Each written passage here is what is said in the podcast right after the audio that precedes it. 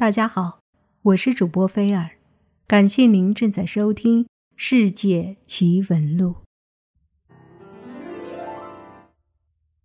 您知道一座被火山岩浆淹没的意大利古城吗？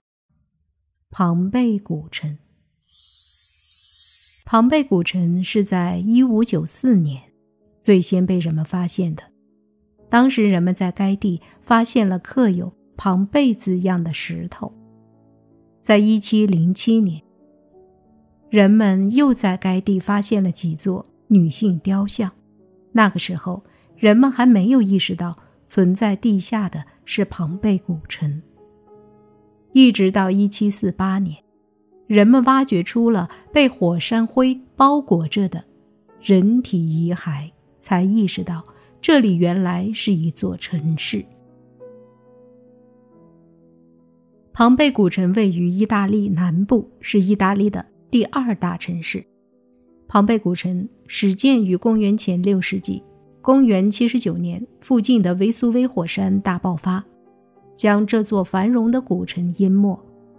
从一七四八年开始进行考古挖掘，一直到二零一五年五月，考古学家对被火山淹没的居民化石进行修复。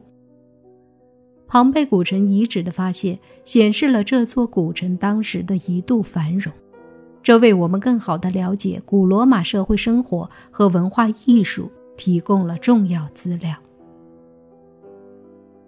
在公元七十九年九月的第一个礼拜天，正在祈祷的古罗马一位大酒商之妻突然胸口剧痛，卡血不止，女儿索菲亚。急得呜呜直哭。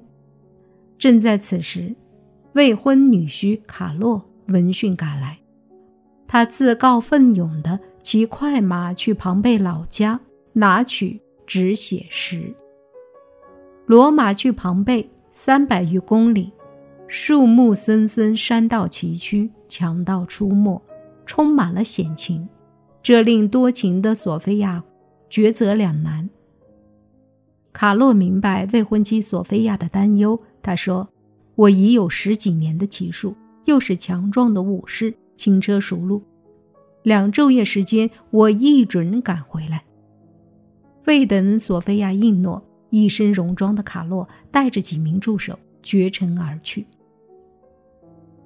母亲两天来卡血不止，索菲亚两夜不眠，她心中一直在盘算着卡洛的归程。第二天开始，他一直倚门远望，盼着熟悉的马蹄声在他的耳边响起。但不知为什么，直到第四天、第五、第六天，未婚夫还是没有出现在眼前。等到圣诞节之后，他才隐隐听到一则恶讯：十月的一夜，维苏威火山张开火口。喷发出冲天的血红岩浆，方圆几百里顿时成了一片火海。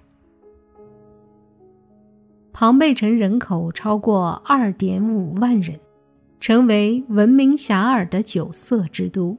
重要建筑围绕市政广场，有朱比特神庙、阿波罗神庙、大会堂、浴场、商场等，还有剧场、体育馆、斗兽场。饮水道等罗马市政建筑必备设施，作坊店铺众多，都按行业分街坊设置，连同大量居民住宅，构成研究罗马民用建筑的重要实物。富裕之家一般均有花园，主宅环绕中央天井布置厅堂居室，花园中有古典柱廊和大理石雕像。亭堂廊多有壁画，是古典壁画重要的遗存。这些壁画都有着较高的水平，它们被发现后，对欧洲的新古典主义艺术影响甚大。在庞贝城的东南角有两座露天剧场，一座用来演出戏剧，另一座是小演奏厅，专门用于笑剧和音乐演出。这里还有一座宏伟的竞技场，可以容纳两万人。它是决斗士浴血搏斗的场所，在这里发现了精美的剑和头盔。墙上还刻着决斗士明星的名字，如加拉德斯大英雄，令人心碎。弗里克斯将与熊格斗，等等。公元前二世纪，庞贝就建有食品市场，还依然能够看到出售商品时的遗迹。城中有一个尚在建设中的粮食市场，还没等到建成。就被火山岩浆吞没了，里面堆放着许多大型陶罐、石碾等等。位于市中心东侧的欧马奇亚楼，就是一座很大的综合性市场。外厢高处有两个相对着的大壁间，是拍卖市场，为拍卖主持人和唱价人而设；里厢则是大型的洗衣厂。此外，这里还是羊毛交易市场。走在空旷的公共市场里，可以想见当年这里熙熙攘攘的商品交易场景。二零零二年，庞贝的港口也被发现了，科学家们发现那里也住人，他们住在类似于今天的威尼斯的运河上。庞贝与罗马其他城市一样，盛行娼妓文化，小小的庞贝城。共有妓院二十五家，最正规的一家妓院设在市中心以东一片较为密集的中下层居民区。妓院里楼上楼下共十间房，大门口处有银兽普利亚普斯的画像，用以表明此场所的功用。每间客房门口都会有不同内容的性爱壁画。室内墙上到处是顾客留下的各种图文。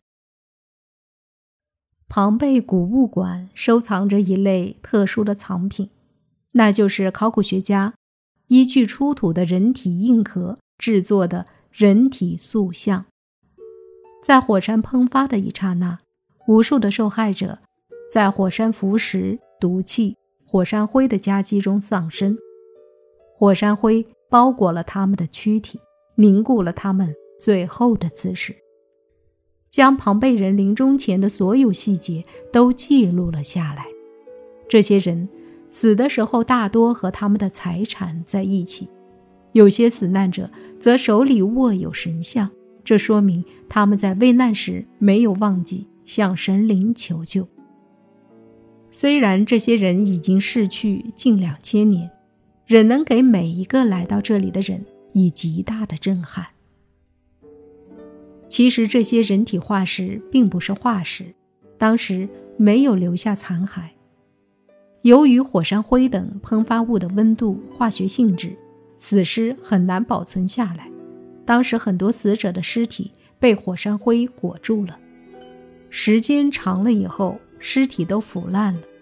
但是火山灰留下了很硬的空壳，他们用了一个办法，就是石膏灌注，这样很容易复制出来死者的雕像。这个做法是一八六零年开始的，一九九一年用同样的方法又复制出来九具尸体，使得人们在灾难最后一刻所忍受的痛苦、当时的惨状了解了更多。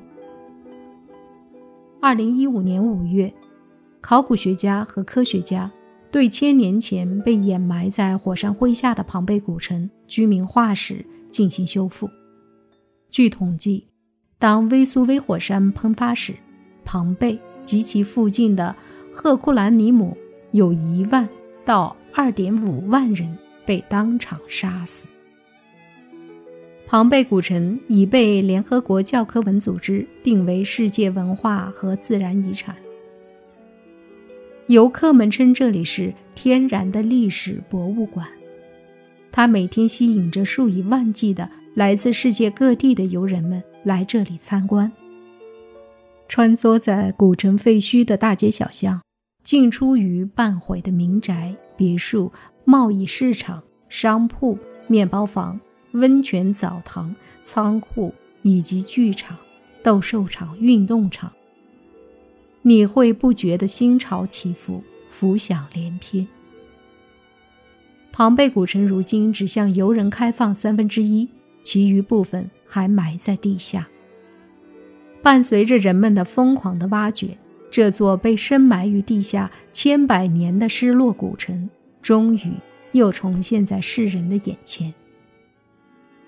保存完好的巷道、神殿、房屋以及店铺，都让我们叹为观止。大自然有无止境的创造性。也有无止境的毁灭性，当然，它神奇的保存性，如同一个时间胶囊，它并不像毁灭，它就好像定格了千百年的画面，直到现在，踩上时间继续行走。巨大石块铺成的路，而路边的房舍早已经是残垣断壁。本来有颜色的墙壁以及壁画。现在都已经是模糊不清。从神殿的数量上就可以想象当年庞贝的繁荣程度。现在的庞贝古城已经成为了举世闻名的旅游胜地。虽然它不曾有昔日的风光，但至少我们还记得有它的存在。